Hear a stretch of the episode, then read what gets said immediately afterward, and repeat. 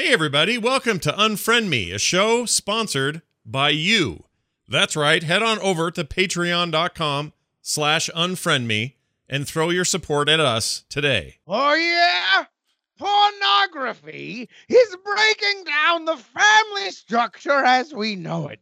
These people should spend less time beating off and more time washing up so they can find a nice someone to settle down with. Oh, yeah. Well, I do. Well, let's start that again. Oh, yeah. What I do in the privacy of my own home internet is none of your affair. Plus, the louder you get on the more or on this issue, the more convinced I am that you're super into horse porn. Oh yeah. Well, if you think pornography is harmless, then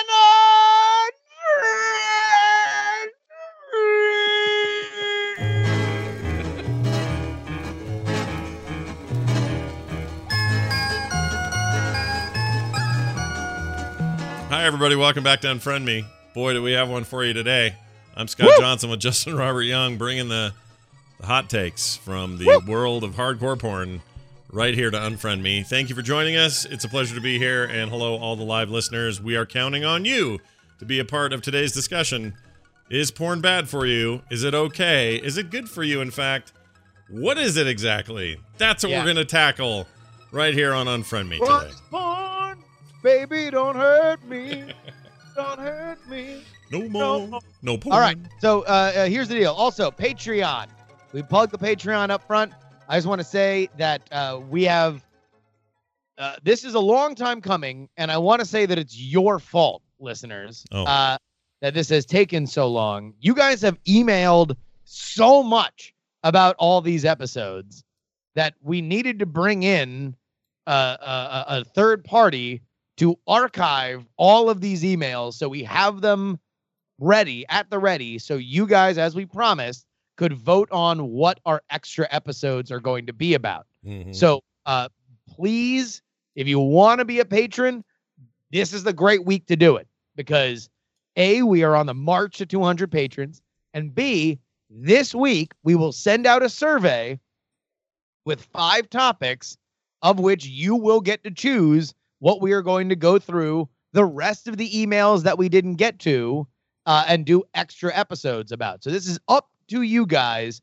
Become a patron this week. You will get that survey because now we finally have these emails organized, and I don't have to spend another 30 minutes uh, uh, compiling everything uh, once you guys select it. We can just get your the, the will of the populace and run right into them. So now's the time. Patreon.com slash unfriendly. I agree. Now, uh, as is the tradition here on Unfriend Me, before we get into the meat of the topic, this is going to be hard for me to be my normal uh, self when it comes to describing things because I tend to say things I don't actually mean. So forget I said meat. Uh, anyway, we're going to get to all the discussion about pornography in a minute. But before that, a look back at what happened last week. Justin, who did we hear from? Indeed, we were talking about The Simpsons. And people wrote into unfriendmeshow at gmail.com. Stephen wrote, I got to agree with Scott on this one. Simpsons have had hits and misses, but I think they still know how to get a laugh out of me. I'm a little younger than Jury, I think, but I remember seeing The Simpsons when it was new, and I was always busy or doing something else when it was on. Also, I don't really watch a ton of TV until almost the end of high school. Mm. Well, wait a you didn't see it until you were in high school, and then you're almost certainly not younger than me. Yeah. Uh, despite my, my my my speckled gray hair, I am I am in my mid thirties. So yeah, uh, 35. I was watching uh, John. I forgot the comedian's name. He's on a new special on Netflix, Radio City Music Hall. Yes, Mulaney. And he got up there and had a huge back and forth and stuff on stage about how he's 35.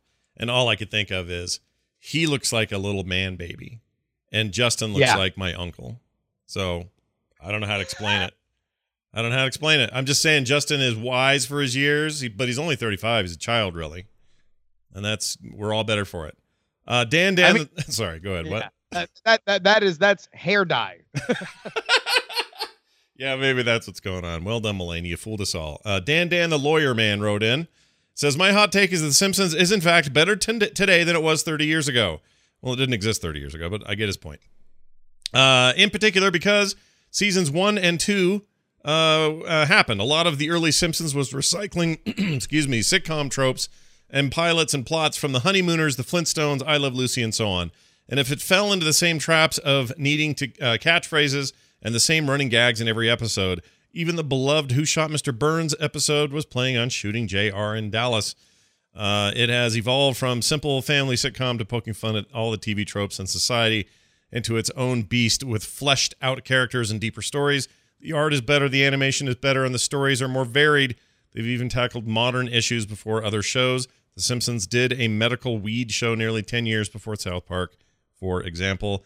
And you might even throw in there that South Park did an entire episode called Simpsons Did It, where they. About how much The Simpsons had covered. Yeah, Yeah. correct. Uh, number one, to say that, uh, number one, I don't think that Who Shot Mr. Burns is necessarily beloved. Uh, I- think, if anything, it's looked at as uh, uh, one of the more like hokey things that they did during their golden age, and they've made fun of it repeatedly because they thought it was more of a joke, and then people actually started wondering, and so they had to write it off with you know Maggie being the one who shot him. hmm Uh, uh, I I don't know. I mean, I, I would disagree, but whatever. You're the lawyer.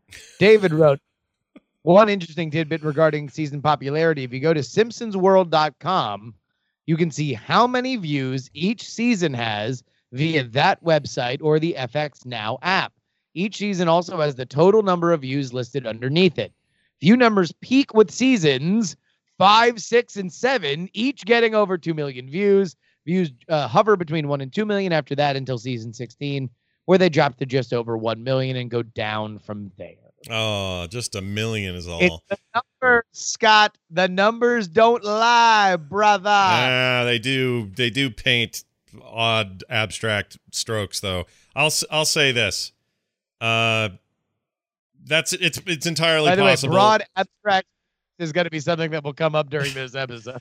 I'm also. I mean, I'm not. I'm not totally unconvinced by a third argument I've heard floating around that that went like this. Any show that goes after a certain amount of time, and with as much gusto as they had in that first decade, uh, will have a trail off. Whether that's in the real time week to week viewing, or in this case, app numbers.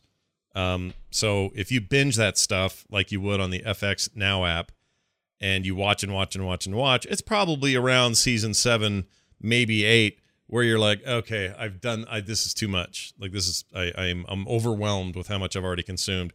To know that you have another 16 episode or 16 seasons of that is probably daunting. So I don't think these numbers say anything to support anything we said last week. I just think it's a symptom of you have watched a lot of Simpsons. Perhaps you should go outside. Whatever, Baghdad Johnson. Just read the next email. Keith wrote in says uh, the Simpsons used to be with it, meaning you know whatever the zeitgeist. But the whole thing. All right, like, but then they changed what it was. Now what the Simpsons are isn't it, and what's it is weird and scary to them. It'll happen to you. I'm in the camp that the Simpsons are still pretty funny and worth a watch just about every week, even if they aren't quite appointment viewing anymore. For the record, nothing is appointment viewing anymore, he says in parentheses. But I will say this The Simpsons does have, uh, or sorry, The Simpsons have been different and slightly diminished since Phil Hartman died. At that point, you lost so many great and iconic characters that it was obviously going to take a step back in terms of quality. It doesn't suck, but I just think they're uh, they'd be better if they could still throw in Troy McClure storylines here and there. Uh, I hadn't really thought of that, but you only had you had Troy McClure and you had who's the lawyer that lived in a Orange Julius? Huts. Yeah, Lionel Hutz. Uh, amazing characters. And universally, I think we all agree Phil Hartman taken way before his time and uh, was an incredible voice in way, that show. 20, 20 years ago yesterday, he died. Ugh. And, and in the worst circumstances possible. I hope his kids are doing okay um, after all this time later. But anyway, uh, he was awesome. And I agree. That was a loss to the show. There's no question about that. Uh, but I don't think, I mean, really, it's two characters. I think they can do okay. Uh, not having those two, Yeah. they've lost other characters before on purpose and otherwise. So I don't think it's that big of an impact as much as this writer's saying. But I do agree it was a loss, no doubt about it. I mean, look, anytime you lose a talent like Phil Hartman from anything, and uh, he certainly was as big of a part of The Simpsons as he was Saturday Night Live or Pee Wee Herman or anything else that he had involvement in. Uh, but Phil Hartman is quite possibly the goat. Like he Mhm. might be the funniest person who has ever lived, uh, uh, and and specifically in that kind of utility impressions, voices kind of world. I think that if if he had lived, not only would we have seen more from him on The Simpsons, obviously, but I think there's just an. I hope there's an alternate universe somewhere where that fight didn't end where it ended 20 years ago, and there is just another two decades of amazing Phil Hartman I could not agree more, and uh, it bums me out to even think about it. Uh, he was he was he was supposed to be um, uh, Zapp Brannigan on Futurama. He was all like hired for it and everything. Everything was done.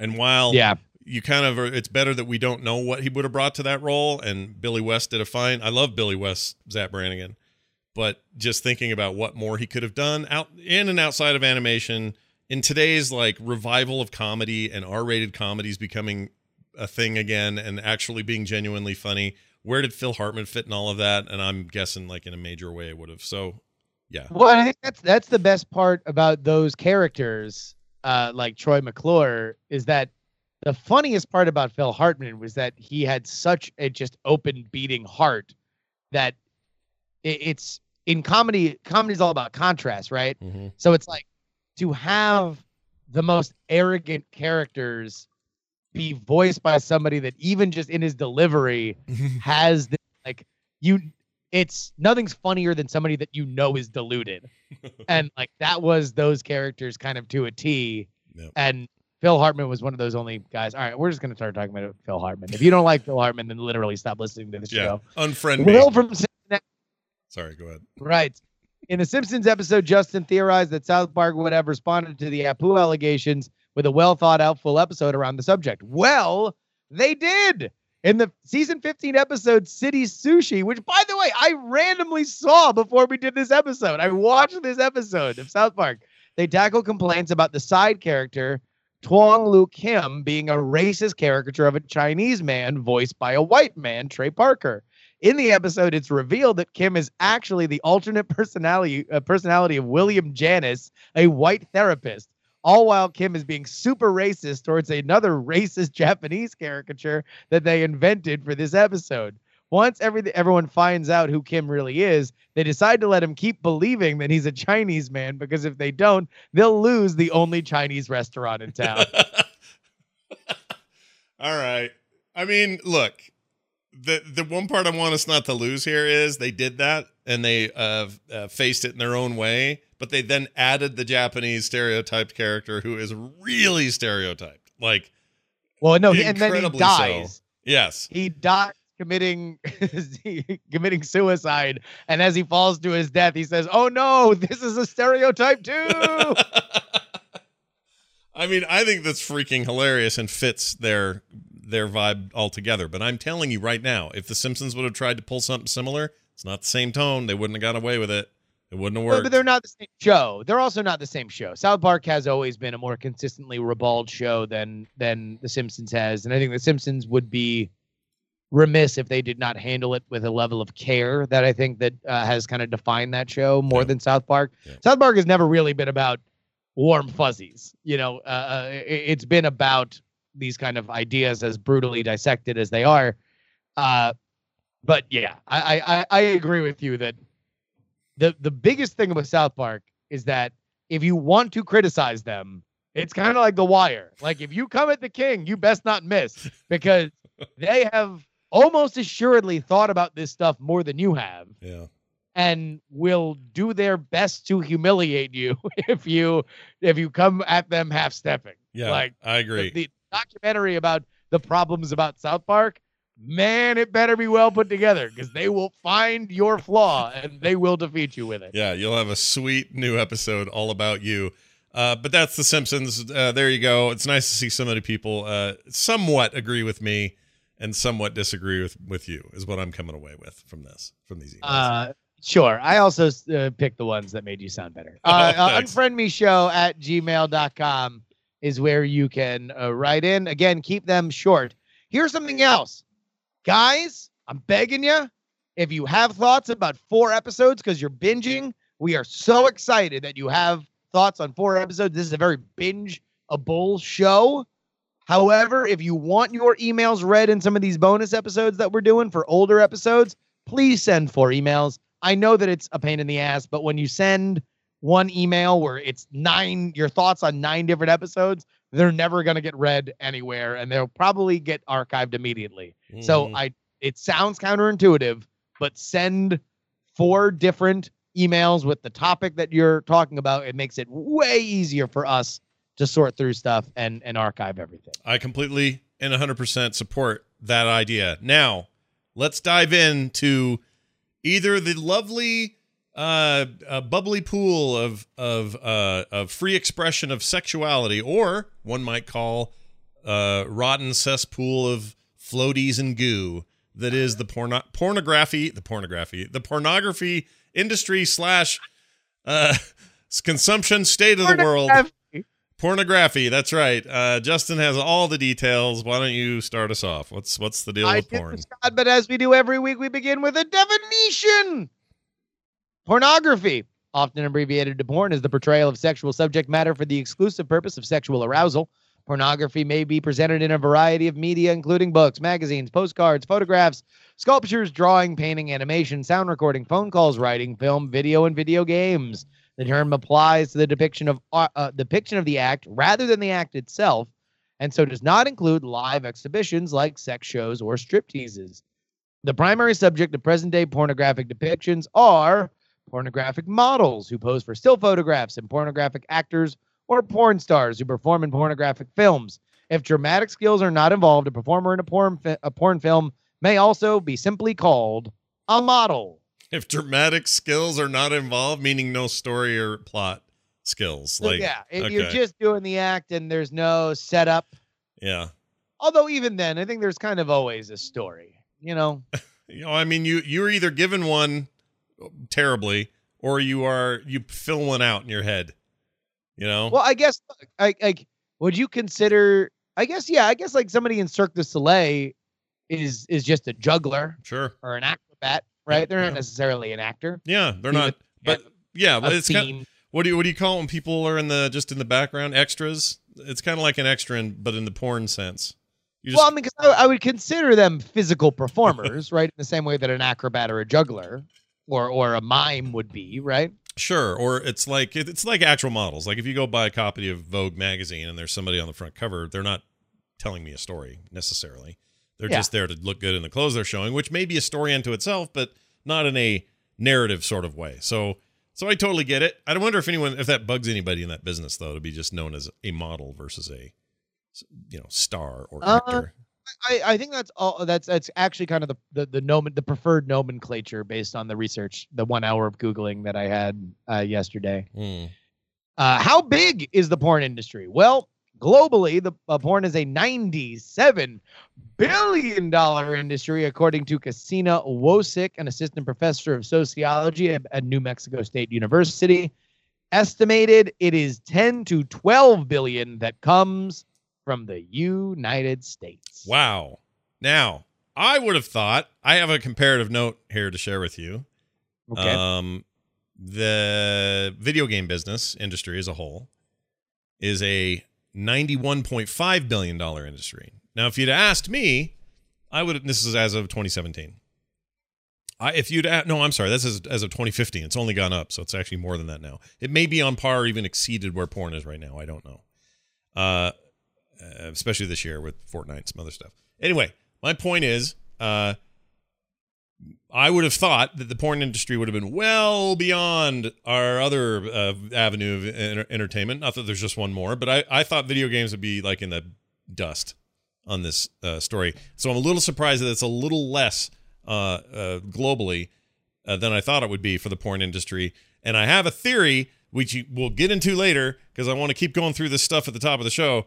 But I think that it's taken a real hit in recent years. And we'll talk about why, maybe recent, like last All decade. all right. This is uh uh yo, you want to know what? Let's stay here right now. Okay. What I I am fascinated by where you feel your expertise comes in in in estimating the porn industry and why you feel economically it has taken a a nosedive. I am no expert by any stretch. Uh, while I am no, I, I'm not one of those people that floats through life and says, "I've never seen porn even once."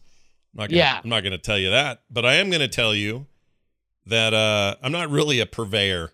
It's not of much interest to me. So I don't know a ton about where the industry itself goes or how you get an AVN award. I was in Vegas once when that was going on, and that was weird. Uh, Uh-huh. Things like that. But here's my here's my take on the financial dip, uh, or the one that I perceive. And again, I don't have comparative data, so I don't really know this for sure. But okay, so I've, I've disclaimed myself enough. Um, I think it's obvious. things, the internet itself, and things like Pornhub, and I don't know the rest of them. That one's the big name. Uh, have made it virtually impossible for this to be as lucrative as a business as it used to be, at least on a individual level or on a um, kind of anyone who does it will make a bunch of money because they're doing it. It's it's now kind of not that way because anybody anywhere can do it, and they're even getting to the point. I understand that Pornhub's like launched some kind of do your own channel YouTube style thing where uh, Justin could go and have a have a thing called uh, Jury Does It or whatever uh, over there on Pornhub, and people would flock to your channel and and you could do live streams there as well as original content. Basically, it's just YouTube uh, for porn, and you could create all your little stories. Your little uh, pizza man coming to the house to fix the pipes or whatever. I'm conflating two two stereotypic porn stories there, but the idea being that you could make your own amateur porn, and then people would flock to you, and you would get the ad money for that, and you would receive, you know, however they make money. So it's even gotten more uh, democratized in the way that YouTube sort of did that as well. And because it was already kind of an underground, um, or at the very least behind the scenes kind of thing, this wasn't a mainstream like walk around in the in the mall and be accosted by porn advertising. Uh, unlike regular TV or regular movies, it was already kind of pushed away. So now that you can do this on your own, the pushed away factor is still there, and the mainstream just shrinks because now you can go into Pornhub and get a billion things for free without paying a dime, without spending any money ever again. Some of it uh, legitimately made by actual original people, and a lot of it just stolen from one would presume DVDs and stuff from years past. So I think I think that has made their bottom drop out, for lack of a better term, given the subject. So you're saying that the proliferation of digital distribution, Yes. which cuts out overhead and the need for retail locations that are demonized and hard to get to, is bad for the pornography industry? I'm saying that yes, because okay, there's two sides to that though. What you said is only one half of it. Let's go back. 1975, guys like, oh, I gotta give me some porno. Okay. So what did he do? He would put on his his uh, overcoat, right? Uh, tighten that real good. He'd get a fake mustache and glasses on and a hat. And he'd have to go across town to some seedy part of town and go into Joe's Porn Popper or whatever he had. And he'd go in there and he'd grab a copy of Hustler or whatever he did and uh, kind of enjoy himself there in the place or whatever he would do, or he'd go home. But he had to make this effort to do this thing, and he had to pay for the thing he was ultimately getting. The difference today is no need for coat, no need for hat, no need for mustache, and no need to even buy anything. You just are another view on a channel on a web page someplace, and you got it for free. Now there are plenty of places to subscribe to stuff. There are definitely little cottage angles and things like that. I'm Uh, sure Hold on, wait a minute, wait a minute, wait a minute, wait a minute. What side are we on right now? Uh, on the side of what? What do you mean? Uh, Where, where, where are we streaming right now? Oh, we're on Twitch. How much do people pay to start watching this? Uh, to start. Well, then no, it's free. No, I get it. No, no, no, I get it. I get it. I'm talking about. This, this is You're no- telling me that a site that gets like uh, uh, that is like among a, a top 100 video streaming site that has the ability to to uh, farm in Google ads like that that's not something that's making money? No, of course they're making money, but you tell me another site that's even close to what YouTube is in revenue. Name one. You can't. So what I'm saying is it was thousands of magazines, thousands of individual websites, thousands of places to go and visit in your local area. Now it's one, maybe two huge Goliath sources online that give you all of that stuff for free. Yes, they're making money. They're making billions, these companies, but just they are now. YouTube is the only place, not the only place, but one of the only places, and certainly by a huge stretch, that makes the most revenue online for video content. So that's nice because it means that you and I can get a piece of that if we have a cool channel or you know, it can be spread around a little bit and everybody kind of wins or whatever. But it's not the same as some studio cropping up and Burt Reynolds starting his own. You know, I'm thinking of that movie, but you know what I mean. Like it's not this uh, this industry anymore where everybody can have their own little mom and pop. I mean, it's like anything else. It's like Amazon killing bookstores slowly or anything else. It's just this okay, stuff pushes right, that stuff out. All right, all right, all right, all right, all right. Hold on. We, we, we've, we've gone this enough, and I'm trying to find some kind of data here to to either confirm or or rebuke you. It seems as if you were correct up through the mid tens that yeah. there was a dip in sales from there. However, the rise of a lot of these independent uh, uh, situations and the fact that uh, Pornhub kind of consolidated a lot of the free porn situation, the, the, the free porn videos. They, bought all the sites that had content for that and now are farming through that. And they're, they have amateur content that's there, has stabilized things. And now the internet, much like the music industry, the internet has uh, uh, taken over for whatever cannibalization happened with the death of physical media. Right. Right. Oh, that's the other thing. I didn't even think about that. Like discs and tapes and all that stuff went away. Yeah. So, so there was basically a problem where the internet was cannibalizing things that would be sold for a higher ticket value. Mm-hmm. Uh, now things apparently, according to the things that I've looked up in like five seconds while you were talking, things have stabilized and is now doing is now continuing to grow. But who's so, but where is it growing? So that's what I want. I'm not saying you'd know this or that we have the data in front of us, but I have to think that it's growing where it's booming. And where it's booming is online and where it's booming online is is specific entities. And it's not so much for anybody who wants to just get in now. Um like you can't just so, you, no, but no, but they're but they're dependent more on number one. Uh, porn is a it, it is it is a youth industry. it is it is there for for the new, right? Yeah. So there will always be people cycling in and out. Number two, if there are more places to work, that means that there are more opportunities to make money for right. that talent. Right. Uh, and so if digital distribution is diversified, the amount of people that want to pay you, that is better for talent coming in, theoretically. Sure. In theory, yeah. I guess what I'm trying to do is I'm trying to say that maybe the numbers shift a little to the left and right, depending on how you're looking at it. But this isn't that different than streaming media killing uh, the Netflixes of the world killing Blockbuster. It's not that different yeah. than Amazon destroying mom and pops. It's kind of the same issue. And will they survive and thrive and do great? Yes. The bigger question to me is will it be in the same way? Will the same protections be there for for, for performers? Are they more likely now to to to only make money uh, if they are a list? And if they're not, if they're not close to that, do they get the same protections like AIDS protection and all the kind of like testing protections that they try to have in that business? Like, does it do do we end up with a bunch of fringy stuff that gets real shady. I don't know. American American pornography does require uh, age of consent forms. They require on camera uh, consent.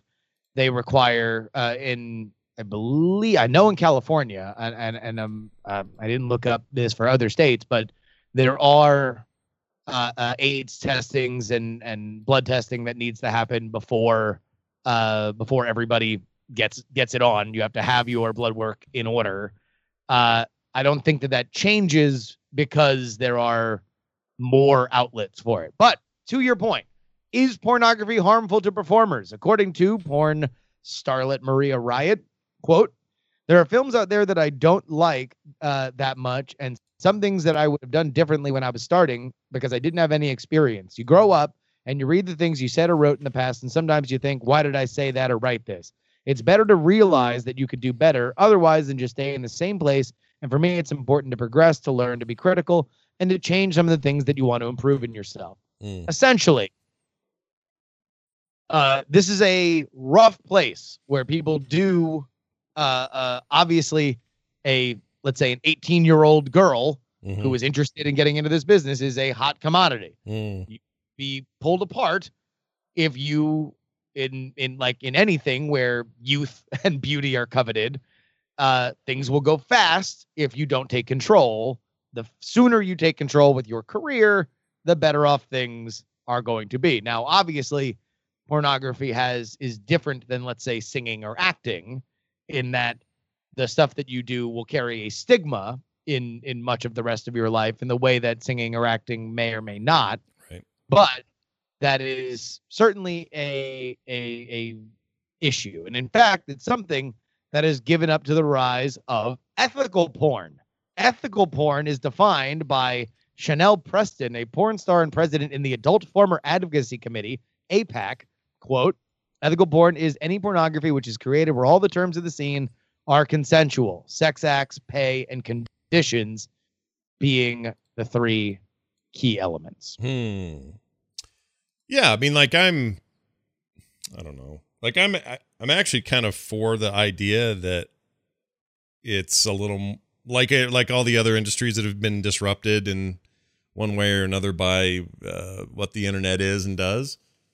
I, I think I prefer that that's where this stuff goes because it feels like it's more, um, what's the word? Not legit, but just like transparent, maybe um, there were some shady, shady stories about 70s and 80s where stuff was coming out of who knows where, with what kind of consent, who knew, with what kind of guidelines, who knew, like yeah lots I of mean- issues. And it feels like we're not, it feels like we're better in a better place now with, you know, best I can tell. I also don't know if you've been paying attention to the news lately, but it doesn't seem like the things that we used to put on the porn industry were necessarily confined to that. Uh, uh, if, if you look at some of the monstrosities that were running studios and and casting couches and and and, and the like. Right. Uh, Here is uh, probably the biggest look into the modern pornography industry was the 2015 documentary Hot Girls Wanted. It gave a slice of life view into uh, a couple 18 year old women breaking into the industry that did so by answering Craigslist ads, many of which were for free trips to Miami, Florida for models uh, with cash payment in return. For, this is from the New York Times review of the movie. There's an interesting story about class and the American economy in Hot Girls Wanted even if it's not the story the filmmakers want to focus on. How the women uh, who answer to must be 18 Craigslist ads say they prefer what they're doing, at least at first, to dead end jobs available in their hometowns. For example, Rachel, an 18 year old from Oswego, Illinois, says in her Miami living room after a shoot, Are you kidding me? I made $900 in five hours. I'm not going home to make 825 an hour. No, no, no, no, no, no, no. Wow. All right. I mean, Uh, you know, empowerment, man, I guess. I don't know. Here's where we'll get to what I'm sure you are going to bring up. Is pornography harmful to the viewer? In effects of prolonged consumption of pornography, a review of pornography research conducted by the Surgeon General of the United States in 1968, Zillmann noted that it, that inconsistencies in the literature on pornography exist, but overall concluded that extensive viewing of pornographic material may produce sociological effects he argued were negative including the decreased respect for long term monogamous relationships and the attenuated desire for procreation. He describes the hypothetical basis of these conclusions, stating the values expressed in pornographies clash so obviously with the family concept and the uh, potentially undermine the traditional values that favor marriage, family, and children. Pornographic scripts dwell on sexual engagements of parties who have just met, who are in no way attached or committed to each other, uh, who will part shortly, never to meet again. Sexual gratification in pornography is not a function of emotional attachment or kindness of ca- or caring, or especially not of continuance of a relationship. As such, continuance would translate into responsibilities, curtailments, and costs. Mm. Should I say what I think about that paragraph or no? Uh, well, here, let me just blast through all this stuff, and then let's just get into right. the conversations and the uh, and the talking. Right. And also in 1986, a review of uh, uh, epistemological uh, meh, Epidemiological, I think. Epidem. That's it. Studies by Neil M. Malamuth uh, uh, found that the quality of pornographic material viewed by men was positively correlated with the degree in which they endorse sexual assault. Malamuth's work describes Check, who found among a diverse sample of Canadian men that more exposure to pornography led to a higher acceptance of rape myths, violence against women, and general sexual callousness. In another study, Briere, Corne, Runtz, and Neil M. Malamuth reported similar correlations in a sample involving college males. On the other hand, the failure to find stati- uh, statistically significant correlations in another previous study led Malamuth to examine other interesting correlations, which took into account the information about sexuality the samples obtained in their childhood, and pornography emerged as the second most important source of information. Malamuth's work has been criticized by other authors, however, as uh, such as Ferguson and Hartley from 19, 2009, who argue that the research was exaggerating positive findings and had not properly discussed null findings. And finally, some research claimed that there is a correlation between pornography and a decrease in sex crimes, including Diamond, an author of a review from 2009, The Effects of Pornography and International Perspective, was another uh, one of those word studies which found that the massive growth of pornography in the United States between 1975 and 1995 was accompanied by a substantial decrease in the number of sexual assaults per capita, and similar results were reported in Japan. Ah. All right. Here's the here's Scott. We're gonna get Scott's take. We're gonna hear Justin's take, and then we're gonna hear your Oh, take. hey, by Scott. Pew, pew, pew, pew, pew, Pew, pew, pew. pew. And then I want the listeners to have their say. I know some of you have already been trying to call in. Don't worry, you'll get your you'll get your voice here in a minute. Uh, all right. So, if all if the only effect we had hoped for from pornography and its only effect was and if the only measurement was are there less rapes or violent sexual assaults uh have they gone down as pornography use has gone up if if that was the only measurement then i i mean i don't i think that that's true by the way that those assaults have gone down my sister correlates this who is a psychologist and deals with people all the time who are trying to either quit viewing pornography or have other other family issues that have arisen from their uh, pornographic use, whether it's you know spousal wanting to get out of there or whatever. Um, so she's got some experience with this with clients. Anyway, uh, if all we were trying to say was, well, what is has porn done a good thing? What what good thing has it done? Well, it's made it so people assault people less. If that's our only measurement, great. That's a positive thing. My problem with porn uh, is that I kind of agree more with this Malmuth guy in that I think it harms people not because they are harming somebody else. And that brings up the whole question about if you're not harming somebody else, you're not really harming anybody. It's a victimless client, uh, uh, crime or victimless vice, I guess. Um, I understand that. We can talk about that. But what I'm saying is people who are consuming a ton of porn and are never quite satisfied with what they've got and need to move on to harder stuff, which people do, uh, they're not. I, I worry that they're the ones that are not happy. They may not assault anybody. This may not increase their chances of assaulting somebody. This may take that out of the equation altogether, for all I know. I just don't think they're happy long term. I think it's hard to find a, a, a measure of happiness. And you can go, well, Scott, what is happiness? Define that for me. Maybe happiness to me is me being buried in a pile of uh, penthouse magazines from 1973. I don't know. Maybe it is. I'm not. I don't want to go that that philosophical with it. I'm just saying if you're watching tons and tons of porn and you know if your other the, your social life has has suffered, if you're not dating as much real people, if you're not seeing them as as uh, individuals and you're seeing them as as objects or thinking of them first as sex objects and secondly as anything else. If that's happening in your life, you know you're not happy. So it's okay. You can admit it. It's fine. I just don't think it's I don't think it's going to make you happy in the long run. It just isn't. One day you're going to be 80. It just ain't going to be working for you anymore. it's not going to be I mean, look, all all I'm saying is that if you play a lot of video games and you notice that your social life is suffering and you're not going out there and you're not dating as much, that you're not happy. And if you're 80 years old, those video games aren't going to be doing it like it used to.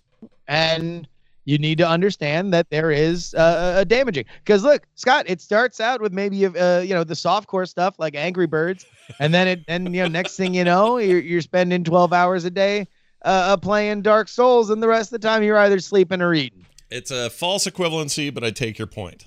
I don't think it's the same. I mean, here's all I'm saying is that like I'm not, uh, and to be honest, I, I actually agree with you on both counts in terms of the extreme, but I don't. I think that we're we're we're arguing about symptoms and not root causes. Right. I think that's that's fair. All right, let's start taking these calls. All right, here, let's take calls. All right, let's take calls. We'll we'll keep this going. Uh, hi, you're on the air. Who's this? Hey, this is Richard from Charlotte, North Carolina. How you Hello, doing? hello, Richard from Charlotte. Uh, what's your take on all this? Um, well, I'm a couples therapist here in Charlotte, and I've done a lot of sex therapy. Mhm, So this has like been kind of one of the things we bring in. A lot of couples bring in. mhm. Um, I'd say my whole there's a lot of take on it. Honestly, I've never been one of those sex therapists that prescribes porn. and I've met those. Mm. Um, but one of the things that porn really does is that it makes sex goal oriented. So what that means is that a lot of the times the last few minutes of porn will be kind of focused around ejaculation. Mhm. And for couples, when you're kind of unraveling the couple's like sexual infrastructure, because we bring so much to the couple sessions, right? Mhm. In terms of sex therapy. So if one of the clients is watching a lot of sex, I mean, excuse me, watching a lot of porn, um, there's this more goal oriented sex rather than pleasure oriented sex, right? Like Mm.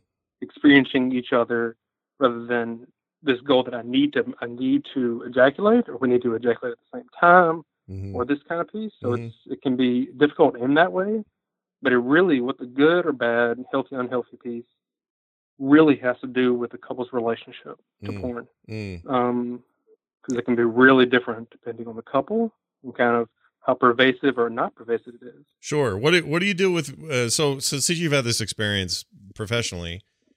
Tell me the difference between that. It feels like uh, in a couple situation, especially if you got a couple who are open to ideas and want to try stuff, and are, you know, they, they, let's say they've got a mutual interest Sure. in this, you can probably find you know a, a, a place for that in their lives, and and it's not like you know you're gonna have couples where the guy's really into it and the woman's just horrified by it, and there's and that and hence that's why they're in your office. Um, and I understand Mhm. those exist, but what about like an individual, somebody who's not currently committed or in a relationship like that or any of that? It's just a guy who cannot stop watching it or doesn't want to stop watching it. In your professional opinion, like what's what's an end game for that guy? What, what is it? Is it fine? Is it is he gonna like? I I, I don't even know how to ask the question, but maybe well, I mean, it, answer the, it. like, kind of the way you're describing it, it sounds like he doesn't believe it's fine, Mm, right? Like that's that's if, if somebody's saying I watch it too much, right?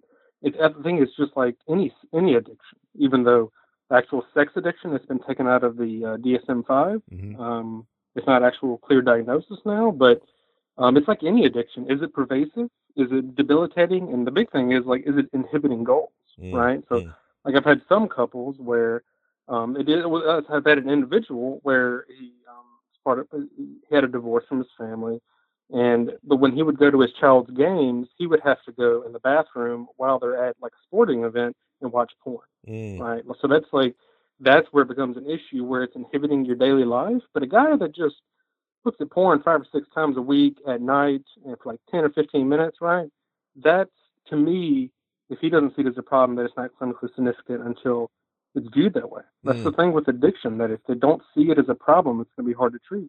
Yeah, It's- and let me let me ask you this: uh, if you are dealing with couples that have intimacy or trust issues, is the I mean the the the, the porn might be what they're going to bring up in therapy, but ultimately the root cause is that they have intimacy and trust issues, right? Absolutely, Mm. absolutely. It's, uh, like it's kind of like um, infidelity is a symptom of a bigger problem. It's, it's, it would be the same thing there, Jerry. If that's what you're getting at. No, Yeah, I, I get uh, yeah, I that. guess, Totally, uh, totally agree with that. That's I think that's dead on. I mean, and it- that's yeah. that's uh, and and as much as look, I I appreciate and understand saying that like okay, if you understand sex as pornography, it is a about as uh, useful as understanding uh, uh, how to do your job as watching a uh, you know predator is right. Like it, it is it is going to be an unrealistic depiction of uh, the life that you are going to see day in and day out. But at the same time, for for a lot of people, and I would consider myself one of them growing up. Pornography was like, you know, yes. It, I mean, does it make does it uh, create an expectation that sex is goal oriented? Sure, but it also under it, it made me understand what sex was and that there was a concept of things called goals, right? like it was, it, Mhm. it, it was was. But it does a- little to teach you about what a clitoris looks like and what the pleasure for a woman is. Like a lot of times, porn leaves out, which is one of the huge pieces of couples and sex therapy, is the foreplay. Right. That sex, that porn has very little inclusion of foreplay. Um, I don't know if can we're be watching the same porn. Okay, you may be right. Yeah. I watch really goal-oriented. You're right. You got to keep those goals going. You're a you're That's right. Got to get those I- goals. and, and look, and look, I, I I I do agree that pornography in general is, you know, uh, it, it is a shot sheet essentially, Mm. right? And it's no different than a movie or a reality show. You need to get X Y Z done, right? And so therefore, there is going to be these beats that you will hit, like it is any kind of scene. Uh, a- and that does put a reliance on okay, well, this happens, and this happens, and this happens, and then the big finish. Uh, but I don't. I think that that's varied. You know, it, it's not uh, uh, the same as it was in the '80s, uh, and and that part of for me growing up in with internet pornography is that man, you are spoiled for choice. it is, it is, it is Hmm. uh, uh, the exact thing that you want. It is done in abundance, and and very often that is more so than just I think a a traditional uh, uh the way that porn kind of used to be where it was male focused and male driven and and that was that Yeah.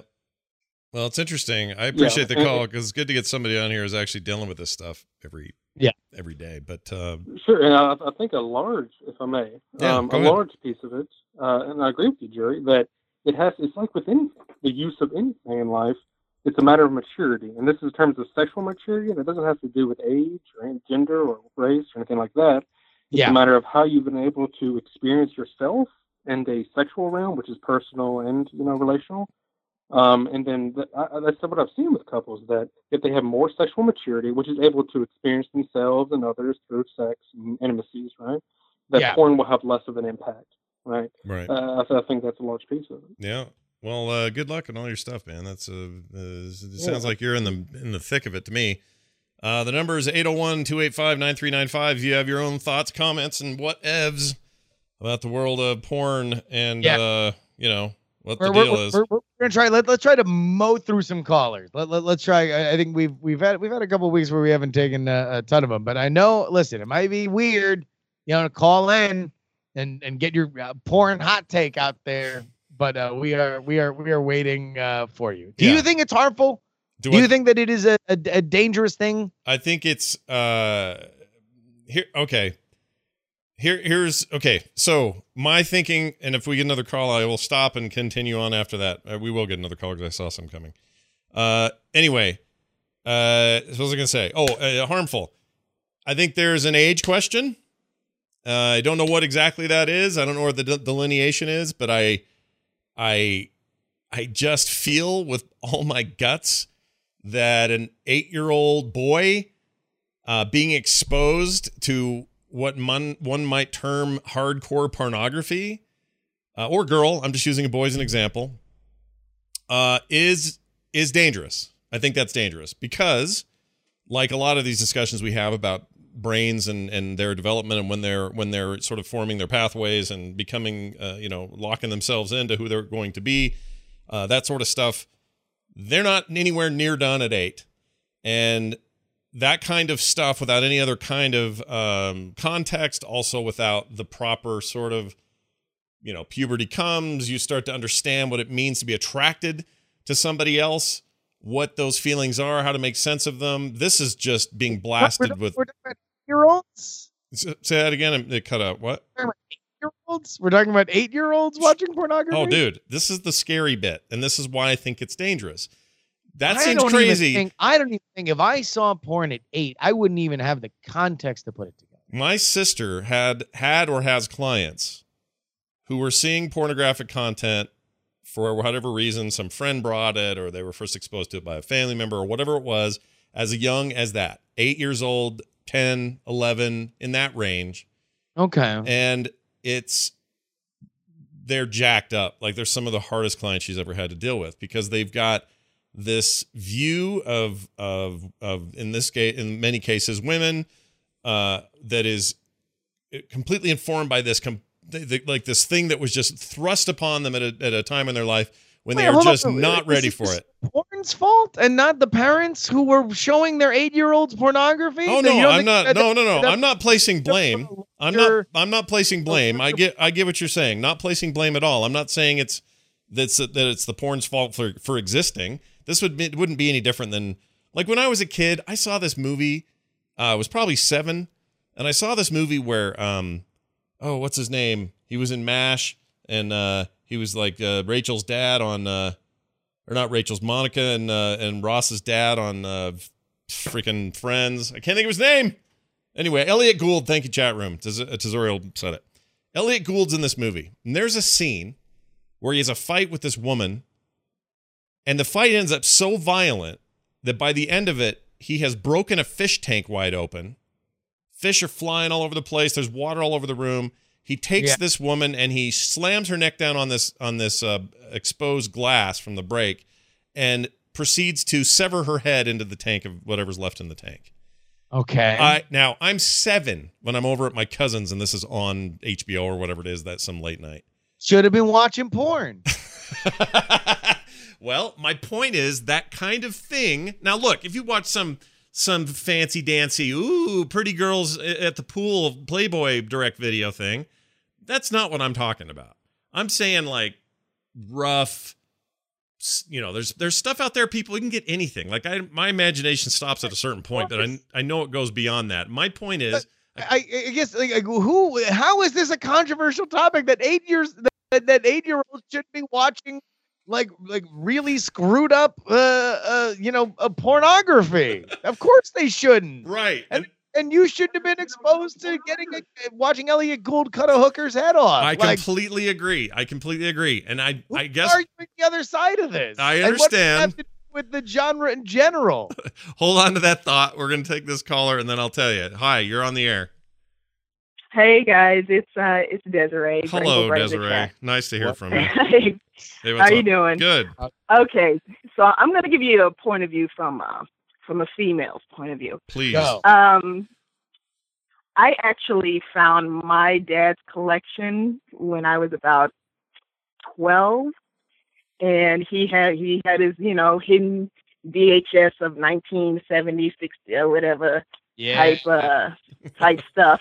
Yeah. So um, when I found it and I sat and I and I watched it, it it did like I didn't know like it was affecting me because I was like in the puberty stage. So it, Mhm. yes, it was uh, affecting me, Mm, and I realized that when you know it when I used to uh, play with toys and stuff like like my my my Barbies and stuff like that, I would incorporate I would incorporate sex mm. and and as part of the play because this is what I you know I was like oh wow you know well, did you? is- so did you? Would you say? adult- Would you say you per- you perceived the? So what you saw in those images that you you incorporating that into the play was just you saying, well, this is what Barbie and Ken would do because this is what I've seen yeah adult ex- people do. yes right. yes yes it it was something I would see that I was like okay so yeah it can it it can it at a young age yes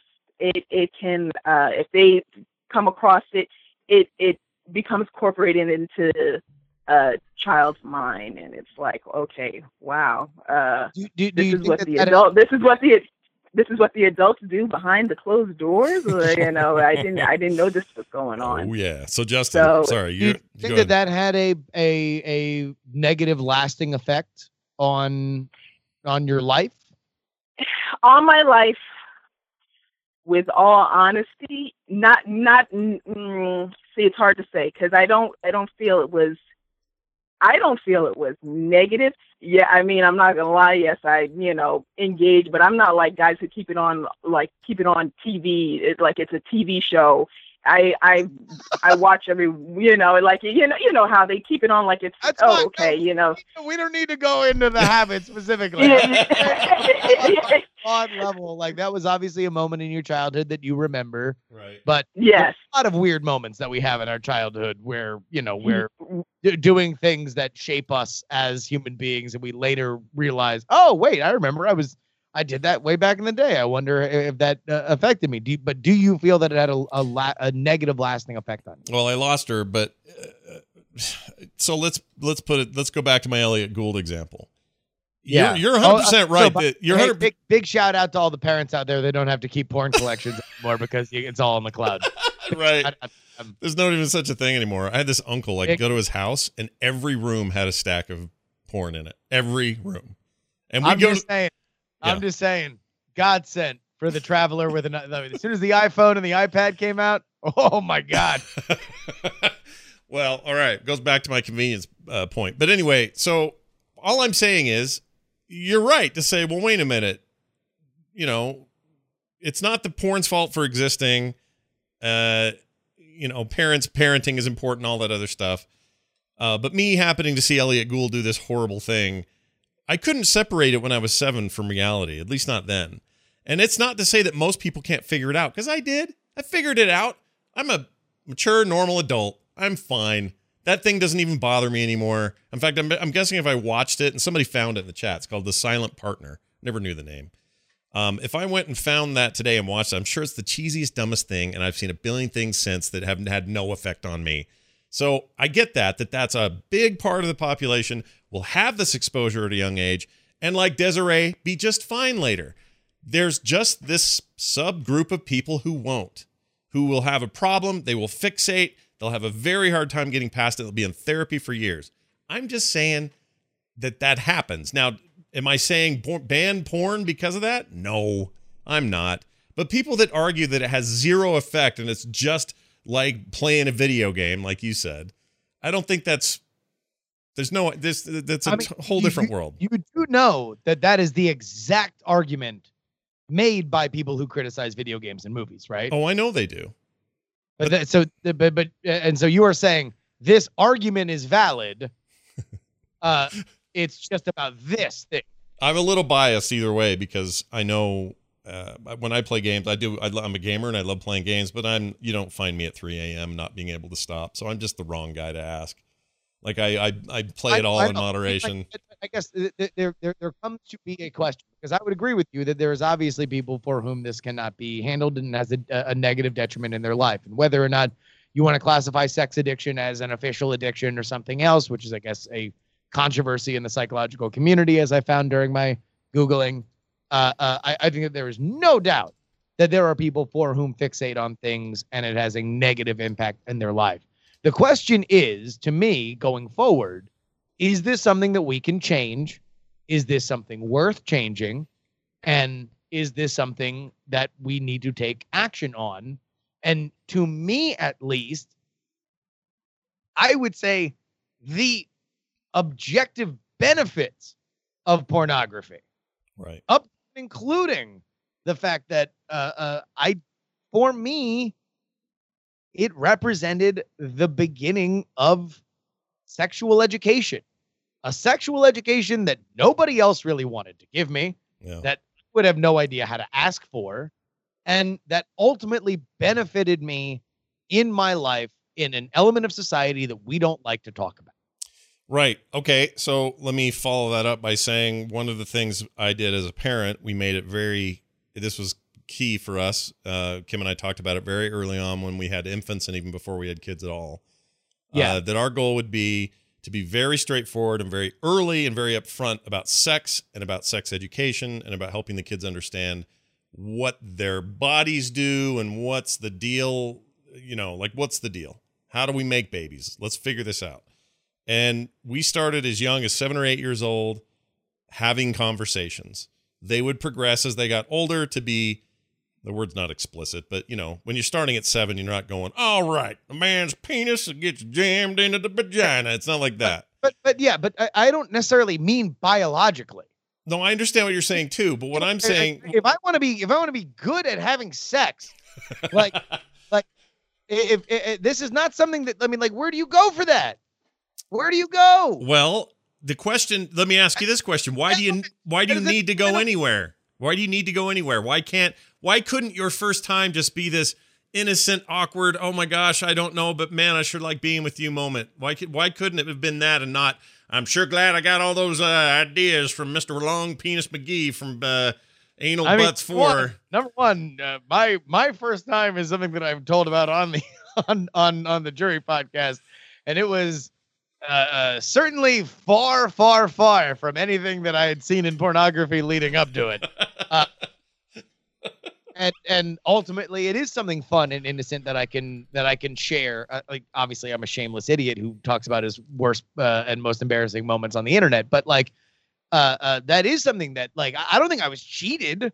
That it was just I didn't want to embarrass myself. It was like anything else. Mhm. Like why uh, do you need when you begin doing this thing for whatever reason? We have this idea that that uh, uh, and I don't even want to put this like in this country because I don't know if whatever being raised in some freaky deaky Dutch uh you know family household where mom and dad are screwing in front of the kids is a better way to go about things, right? right. but like if if you in life if you're going out for a recital you want to know how to play the flute right like if you want to uh, uh, uh, uh, be good at writing if you want to understand in anything that that uh, uh, involves any kind of performance you don't want to be you don't want to be bad right and it, it, it- if even just to satiate your own curiosity of this thing that is so taboo i pornography was intensely helpful. If even just to give me a framework that will allow me, I mean, because it's not like that's where the journey ends. It's not like you watch a, a, a porno and you're like, well, the secrets are out. It's not like learning the three fly. you know, you're learning how to force a card. Uh, uh, it's it's just a frame of reference that this is a, a, a thing that happens and then you learn along the way. Yeah. No, I, I again, you're a you're a pretty well formed adult male who uh, didn't get all wound up in it. So to answer your original question, I do think age plays a factor, whether we like it or not. I mean, you you're not. No one's saying that age doesn't play a factor. You're the one who keeps No. coming back to this eight year old. I know I do. I keep doing that because I just think kids are so because kids are so easily exposed to it now. It's not hard for them. All it takes is a friend of theirs to send them a link and they go, "I'm in." Or someone Snapchats their wiener and you're like, "Well, there's that. There's my first time for that." Stuff happens way younger now because again, that convenience factor is off the charts. And I'm not saying that it's all going to hell and I can't believe we've done this and I don't I'm not saying that. I'm not saying decrying it all. I'm just saying it's the natural way this goes. Like there's no way around it. The ease of access is making it so kids at a younger and younger age get exposed to this stuff. And because they get exposed to this stuff, they set themselves up for, potential problems. For people like you who maybe didn't when they were 7 or 8 but did later and then that led to better relationships, I'm not saying those don't exist either. I'm just saying, you know, there's a reason that people like when you talk to anybody in this in the business of family psychology, couples therapy, all of that stuff, uh, at least according to the the three or four that I know, one of them I'm related to says number one issue is porn. Second issue, money. And and look, I'm not saying that that's not something that comes up in couples counseling. I'm sure that it is. Right. I I would be interested to have a long a, a longer conversation about how much again we are dealing with the easiest possible scapegoat that leads to other problems. Right. Like that leads to problems with intimacy that leads to problems with trust that lead to deeper issues that that corrode a marriage. But ultimately if you're coming to a marriage counselor you can't just people don't just walk in and say well you know uh, uh, I, i've really had a problem with her since we were dating but i kind of just went along with it because my family was expecting things of me. And uh, now uh, as i grow and mature i'm realizing that i'm trapped in a situation that i don't want to be in uh, also, here's my wife and my two kids that I now look at as burdens uh, because I feel like I was never really given a chance to live, and now I'm slowly decaying. They don't walk in and say that, No, right? No, they don't. They walk in. The wife walks in and says he's watching too much porn. That's And that's, that's part fine. of it. And- But a lot of them, it's the guys going, "I'm watching too much porn." The guys are saying it. It's not always the, the wives who are calling them on it, and that's how it starts. I, I'm sorry that I, I took that in a gender direction. It could just be somebody saying, "Yes, I watch too much porn," and that's the starting place. Uh, I would take a wild guess that if you were able to give somebody a shot and all of a sudden they every time that they watch porn their eyes started bleeding to the point where they stopped doing it they would still have problems in their marriage Yeah, yeah, yeah, yeah. By the way, there's a reason. I'm. You just reminded me of something. There's a reason why Pornhub now has a whole section of their website dedicated to sexual health and to uh, these issues. They have a full-time staffed uh, author lady. I forgot her name. She's like a clinical psychologist. She's like expert in like sex relation stuff, and she's like got this whole thing with all these columns about intimacy and respect and you know all this other stuff it's it almost seems like a dichotomy to people that that's there but maybe that's where things are headed and maybe that's a really good thing but somebody in here said man uh, thank goodness for for porn that's where i learned let's see it, that's how i learned to properly have anal sex put on condoms foreplay and all that stuff this is a very dependent on what porn you're looking at kind of thing okay so go- i say good on everybody who's found nothing but the the healthy kind with the yeah, we learned how to do this and that, and it's a, I'm a much better lover now. My wife loves me, and not the guy who went and found two girls, one cup, and a donkey with a sore anus. Like there's so much stuff out there that is meant to be just simulate rape, simulate death, simulate choking, simulate all these awful things that you can do to people. Yeah. and it may be fully consensual in terms of the actors there because they're trying to they're trying to put on a performance that equates to whatever kink they're aiming for. That's not what ev- that that stuff gets into the hands of people just as easily or quickly as you can go find your little softcore happy time. Is all I'm saying. I, and and and by the way, here's more stuff that came up in my research. It is the BDSM movies that actually have some of the larger BDSM companies. One of which actually shoots or used to shoot at a uh, a, a facility right across from me and Ashley's favorite sushi restaurant. Uh, Mhm. it- it's an old uh, uh, armory in San Francisco. Uh, they have made a priority that the beginning of every video is the actress get, doing their on-camera consent, Mm. which is something that is legally required, but you don't need to publish. Uh, and it's them talking about what they will do, what they won't do, what the rules are, what the uh, what, what if, if things are getting too rough, that this is what you say. If you want to keep it going, but but you you don't want to you want them to ease up on this one specific thing. There's codes for it, right? Mm. I think this is what my friend has told me. Um, but this is this is part of it, right? Is is is the the consent and the performance element. Uh, so I don't think that it's equated to whether how explicit pornography is, and I think that if we want to get into this, but the kids, but the kids argument, I mean, there's just as many uh, just as many studies about how harmful it is for kids younger than eight to just be handed an iPad and to play games over and over and over again that you could make elements that you can make arguments that video games are are corroding young kids' minds before they're able to make these kinds of connections or or or develop in a certain way far easier than you can pornography because I see far more kids that are 3 years old playing some some iPad game than I do 3-year-olds accidentally being shown hardcore pornography. No, I agree with that. That's not that's true. I mean, I I'd love to argue against that, but I think that's true. I think the the the you know, one of the differences is stigma. Um and I understand stigma is a construct and it's a construct of society and and it's not necessarily whole truth. Sometimes it's just a biased thing against something else, but because there is a stigma against pornography, against pervasive sex, certainly in our country, then what you end up with is not just the well i'm sort of hooked on this and i can't stop and i'm I, I don't know what to do but you're also dealing with well that is extremely frowned upon if i go to somebody and say man i just can't get enough of world of warcraft. In fact it's really screwing me up. It's all i do. It's all i play. That doesn't have the same stigma. It may have a nerd stigma but it's not the level that porn does. So i'm saying that that makes it harder for them. I'm not saying it makes them worse off uh, mentally but it certainly plays a factor. I would almost think that getting over a video game addiction would be harder. Probably harder, yeah, because it's more accepted. Yeah, Porn, porn is something that somebody would say, "Oh God, oh thank God you took some action. You really need to get your life together, uh, Johnson. Uh, knock this porno off. Find a nice lady and and do this right." Whereas, and who knows how successful that would be.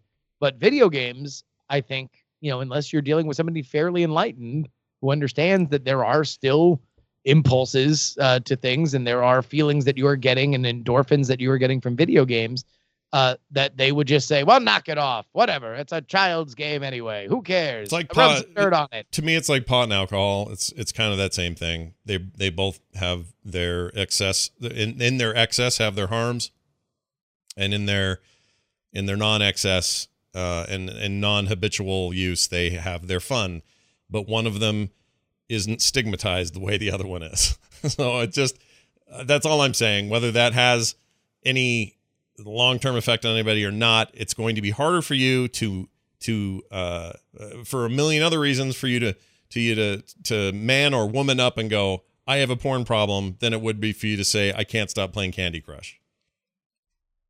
Well, I mean, and and and and and, and there we go.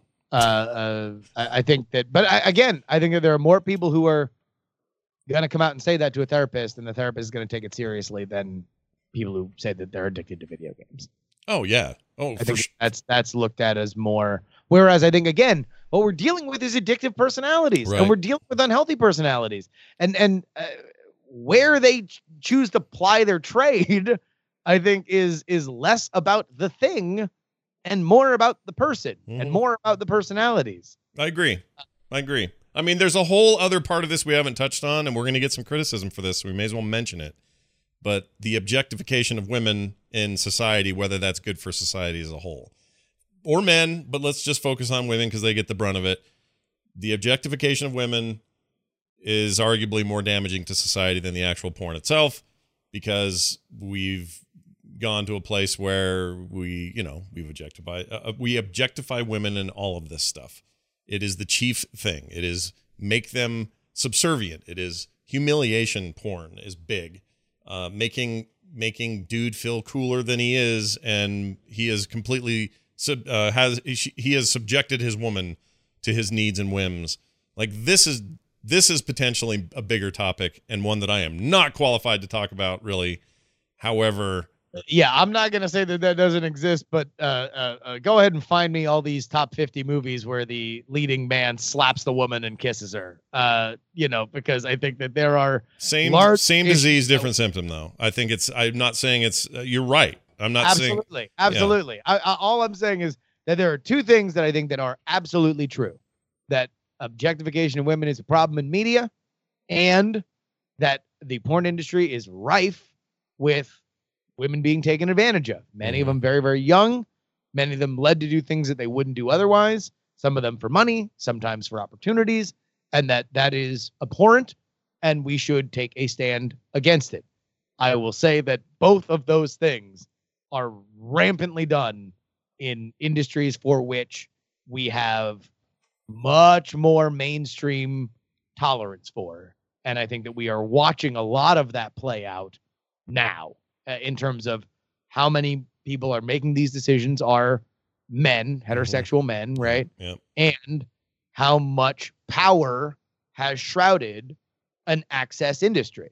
And the Mhm. less people you have making decisions, the more power that they have. There's no coincidence that Harvey Weinstein goes down after there are more places that people can get work Mhm. and after there are different ways that you can become a famous person. Oh yeah. And off one person doesn't end your career immediately. Mhm. These are not unrelated. In fact, I would say that they are absolutely related. Mhm. And I would say similarly that as we're talking about a diversification of all media delivery through a digital platform, that that brings about changes. And now you are seeing more in the porn industry people being called out as rapists and liars and and gaslighters or worse, Mhm. right?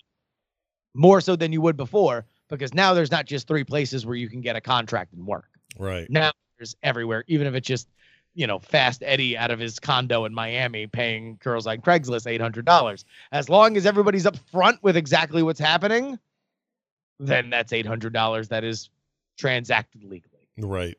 Right. I think Mullets puts it best. If porn reflects our society, people in our society really want to bang stepmoms and sisters. Oh my God! Don't even get me started. When did that happen? when did every pornography become stepmoms and stepsisters and stepbrothers? I don't know. That's where I'll get old man. I'll get I'll get this is not my America. In fact, I'm gonna run for I'm gonna run for president, and that's gonna be my number one thing. That'll that'll be my kneeling for the anthem. I went through my ooh boob stage many, many, many, many, many years ago. I don't really have it anymore, so I don't know about this particular trend at all. It's a little, uh, it's a little disheartening to hear that that's a thing. Oh God, no! It's like gremlins. Like at some point, somebody fed it after midnight. Now it's all over the place. Well, I mean that's that industry does it does it has its trends. That's just one I I don't know what it is. Yeah, it's some weird. I mean, I I'll blame Game of Thrones. It happened around that time. oh I didn't think about that. Yeah, you had a little bit of that going on. Well, all right. we're in a very incest-friendly phase in culture. Ugh, I don't like it. I don't like this phase. This is a bad phase. I'm looking forward to phase four or whenever we get there. All right, that's going to do it for the show. Thank you all for joining us and uh, piping in on this uh, interesting issue. I've been looking forward to this one, so I'm glad that we did it. And I'm really looking forward to the feedback because this feels like one where people will sit down and make thoughtful emails.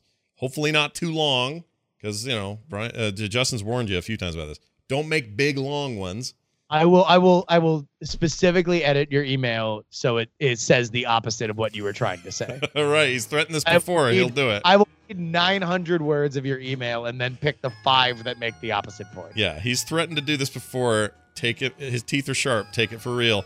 Uh, but anyway, we want to hear your feedback. Unfriendmeshow at gmail.com. That's unfriendmeshow at gmail.com. What's our next episode about? How about this one, Scott? Minimum wage. Oh, that sounds like a whole different thing than porn. I like that. That sounds great. Let's do it. Minimum wage. Should it go up? Should it go down? Should there be one at all? Porn pays Mm. way more than minimum wage. No, yeah, it does. Uh, just actually, does the porn industry have to live by that minimum wage stuff in this country? Do you know? I mean, if somebody's working in porn for minimum wage, then they're larger problems. So, if, you are you are undervaluing yourself. All right, well, who knows? Bottom keeps dropping out, or maybe it's maybe I'm wrong. Um, all right, so we'll do that next week. Minimum wage, and uh, we'll get it on like it's Donkey Kong. Uh, don't Yeah. forget the website over there at frogpants.com slash unfriend me. And as I don't know if I've mentioned this before, maybe I haven't, or maybe I have, but the show now over there on the site is commentable. So if you have, Nice. uh, we put up today's episode and you're like, man, what I really want to do is blog comment on this thing. Oh, go- do I have some good news for you? You can head right over there and you'll find the latest episode and uh, you can get to it. Don't have a lot of archives on there because the site just got changed, but you can go there on this episode, for example, and say whatever you want. Uh, if you're not a jerk, I won't ban you. So do that. Yeah. That's uh, unfriend me over at frogpants.com slash unfriend me. Uh, just All right. anything else? Uh, hey- Yeah, 801 285 9395. Put it in your phone. If you are in the Southern California area, San Diego or Los Angeles, Night Attack is coming to your town June 9th and June 10th. Get tickets at nightattack.tv slash tour. Uh, sounds good. Also, just in general, check out the new Frog Pants site. Everything's been redone. All the shows have new uh, sort of places to visit and new things to do. There's new artwork up there. There's all kinds of rad stuff. And you can follow progress on this Kickstarter for playing cards that I'm doing now. It's art time all the time. When I'm not recording, I'm drawing. Uh, Nice. Thanks everybody for being here. Justin R. Young on Twitter. I'm at Scott Johnson. The show is just not there because that's good. That's on purpose. Just talk to us. Talk to me and Justin. Justin R. Young and Scott Johnson. That's going to do it for us. Until next week, have a fantastic one. Cut down on your porn just a little bit. It's fine. And we'll see you next No, time. watch more porn. Oh, more watch porn. more porn. All right, unfriend me then. Unfriend me.